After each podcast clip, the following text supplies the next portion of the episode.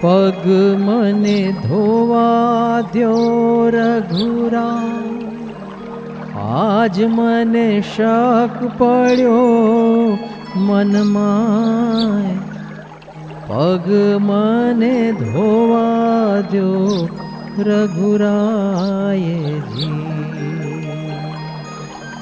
પહેલાં નાવને અડવાની મનાઈ કરી અને હવે રામના પગ ધોવાની જીદ લઈ બેઠેલા આ કેવટ પર નિષાદરાજ ગુને ખૂબ ક્રોધ આવી રહ્યો હતો. ગુ એને પહેલાં પણ કહી ચૂક્યો હતો કે રામના પગ એ નૌકામાં ચડે પછી ધોજે, પણ કેવટ કશું માનવા જ તૈયાર નહોતો. અંતે એણે રામને હાથ જોડીને પોતાની જીતનું કારણ સમજાવ્યું. પ્રભુ, હું એક સાવ સાધારણ નાવિક છું. વર્ષોની મહેનત પછી પૂંજીના નામે મારી પાસે આ એકમાત્ર જ છે. મારી કમાણીનું એકમાત્ર સાધન, જેના થકી હું મારા પરિવારનું ભરણ પોષણ કરી શકું છું.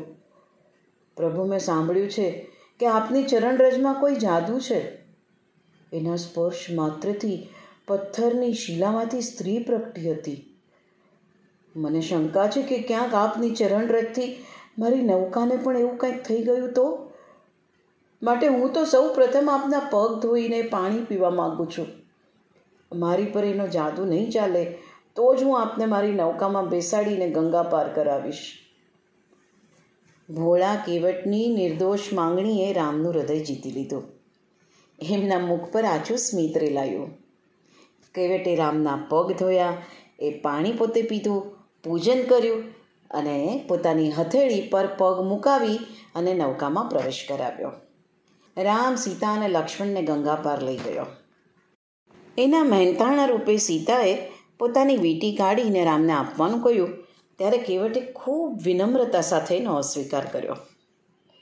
પ્રભુ, જેમ એક ધોબી બીજા ધોબી પાસેથી કપડાં ધોવાના પૈસા ન લે, જેમ એક વાળન બીજા વાળન પાસેથી વાળ કાપવાના પૈસા ન લે, એમ એક કેવટ બીજા કેવટ પાસેથી નદી પાર કરાવવાના એના પૈસા કેવી રીતે લઈ શકે? કંઈ સમજાયું નહીં, કેવટ. રામને અચરજ થયું. પ્રભુ, આપણે બંને કેવટ. આપણે બંને નાવિક. હું ગંગા પાર કરાવું છું અને તમે ભવસાગર પાર કરાવો છો. પ્રભુ, કૃપા કરો, પ્રભુ. મારો પણ ભવસાગર પાર કરાવો. વાહ, ધન્ય છે તને, કેવટ. રામે કેવટને હૃદય સરસો ચાપી લીધો.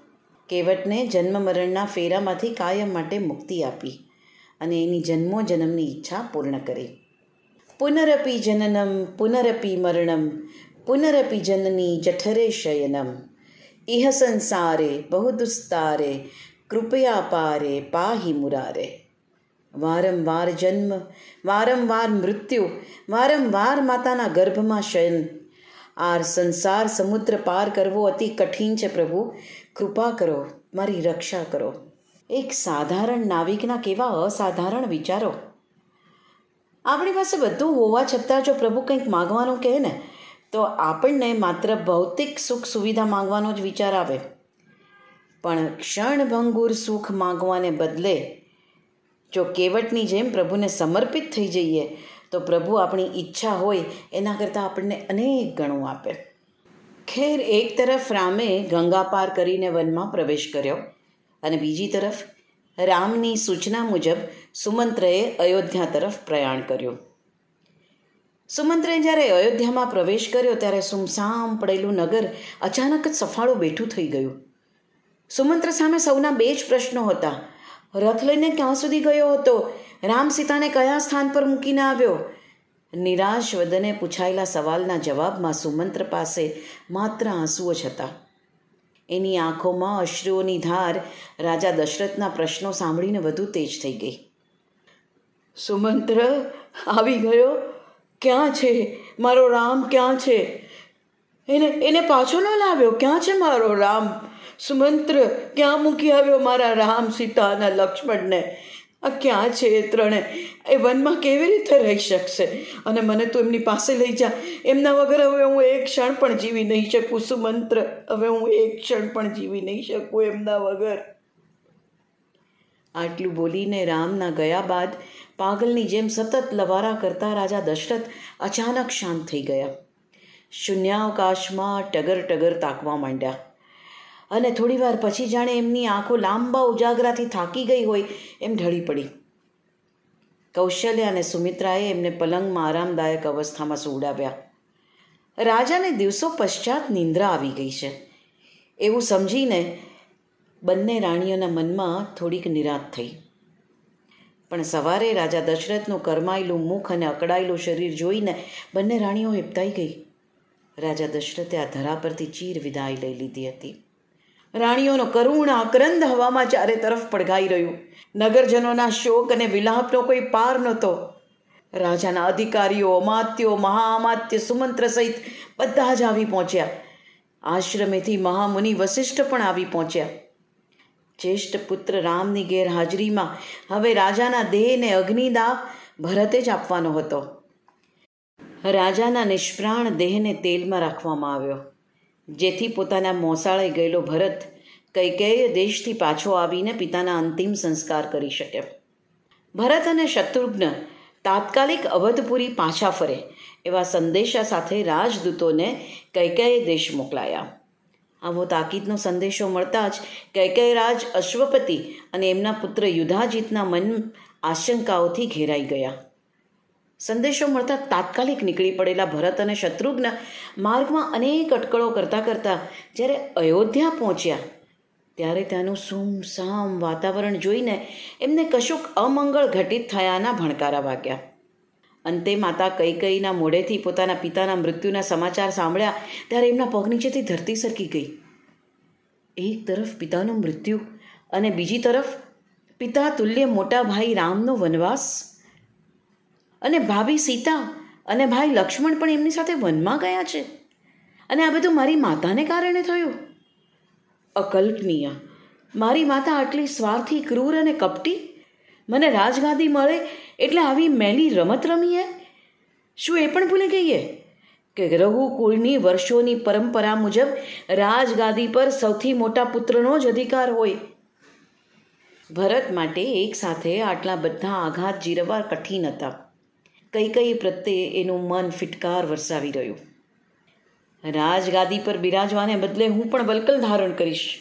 અભિષેકની બધી તૈયારી સાથે વનમાં જઈશ. જ્યેષ્ઠ ભ્રાતા રામનો અભિષેક વનમાં જ કરાવીને એમને ત્રણેયને પાછા મહેલમાં લઈ આવીશ.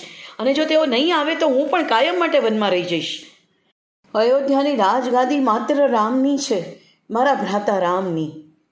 એટલે હું કોઈ પણ સંજોગોમાં એનો સ્વીકાર પણ નહીં કરું અને એની પર અભિષિક્ત પણ નહીં થાઉં. આ મારી પ્રતિજ્ઞા છે. વાહ. આજે જ્યારે કંઈક કેટલાય કુટુંબમાં નિજી સ્વાર્થ સાધવા, સંપત્તિ અને સત્તા મેળવવા ભાઈ ભાઈનો દુશ્મન બની જાય છે, ત્યારે ભરતના ત્યાગ અને ભાતૃપ્રેમ સમક્ષ આપણું શીશ સહજપણે નમી જાય. ધન્ય હો મહાત્મા ભરત, ધન્ય હો. ભાઈ હો તો તું જેવો પણ આ બધા વચ્ચે શત્રુઘ્નનું ધ્યાન આખી ઘટનાના મૂળ તરફ હતો અને મૂળમાં હતી મંથરા. દુષ્ટ મંથરા પર ક્રોધે ભરાયેલો શત્રુઘ્ન ભાન ભૂલીને એના હાડકા ખોખરા કરવામાં વ્યસ્ત થઈ ગયો હતો. એક તરફ શત્રુઘ્ન મંથરાને સજા આપવા વ્યાકુળ થયો હતો, તો બીજી તરફ ભરત રામ લક્ષ્મણ જાનકીને અયોધ્યા પાછા લઈ આવવા માટે વ્યાકુળ થયો હતો. એણે પોતાની પ્રતિજ્ઞા પાર પાડવાની તૈયારીઓ આરંભ કરી દીધી. પુત્ર ભરતની પ્રતિજ્ઞાએ કઈ કઈની આંખો ખોલી નાખી. પળે પળ ભરતની આંખોમાંથી ડોકાતી ઘૃણાનો સામનો કરી રહેલી કઈ કઈને હવે સમજાઈ ચૂક્યું હતું કે મંથરાની વાતોમાં આવીને વિવેકહીન અને વિચારહીન વર માંગવાને કારણે પતિ તો કાયમ માટે ગુમાવ્યા. ક્યાંક હવે સગા પુત્રને પણ એ ખોઈ ના બેસે. અને એટલે જ પશ્ચાતાપ કરવા અને રામને પાછા લઈ આવવા એ પણ રસાલામાં જોડાઈ ગઈ. ભરત અને શત્રુઘ્ન સાથે ત્રણે માતાઓ, બીજી રાણીઓ, રાજગુરુ વશિષ્ઠ સુમંત્ર, અમાત્યો, મંત્રીઓ, સુબેદાર, સૈનિકો અને અફાટ સંખ્યામાં જોડાયેલા પ્રજાજનો. અને આ બધાને લઈને નીકળેલી અયોધ્યાની ચતુરંગી સેનામાં અપૂર્વ ઉત્સાહ હતો. કારણ કે સૌને વિશ્વાસ હતો કે સત્તા અને વૈભવનો મોહ ત્યાગીને પોતાના ભ્રાતાની ક્ષમા માંગવા નીકળેલા મહાત્મા ભરત સૌના પ્રિય રામને અચૂક પાછા અયોધ્યા લઈ આવશે. પણ શું અયોધ્યાના પ્રજાજનોનો વિશ્વાસ સાચો ઠરશે? કેવું દ્રશ્ય હશે જ્યારે રામ અને ભરતનું મિલન થશે? આ બધા સવાલોના જવાબ મળશે વાર્તાના આગલા ભાગમાં.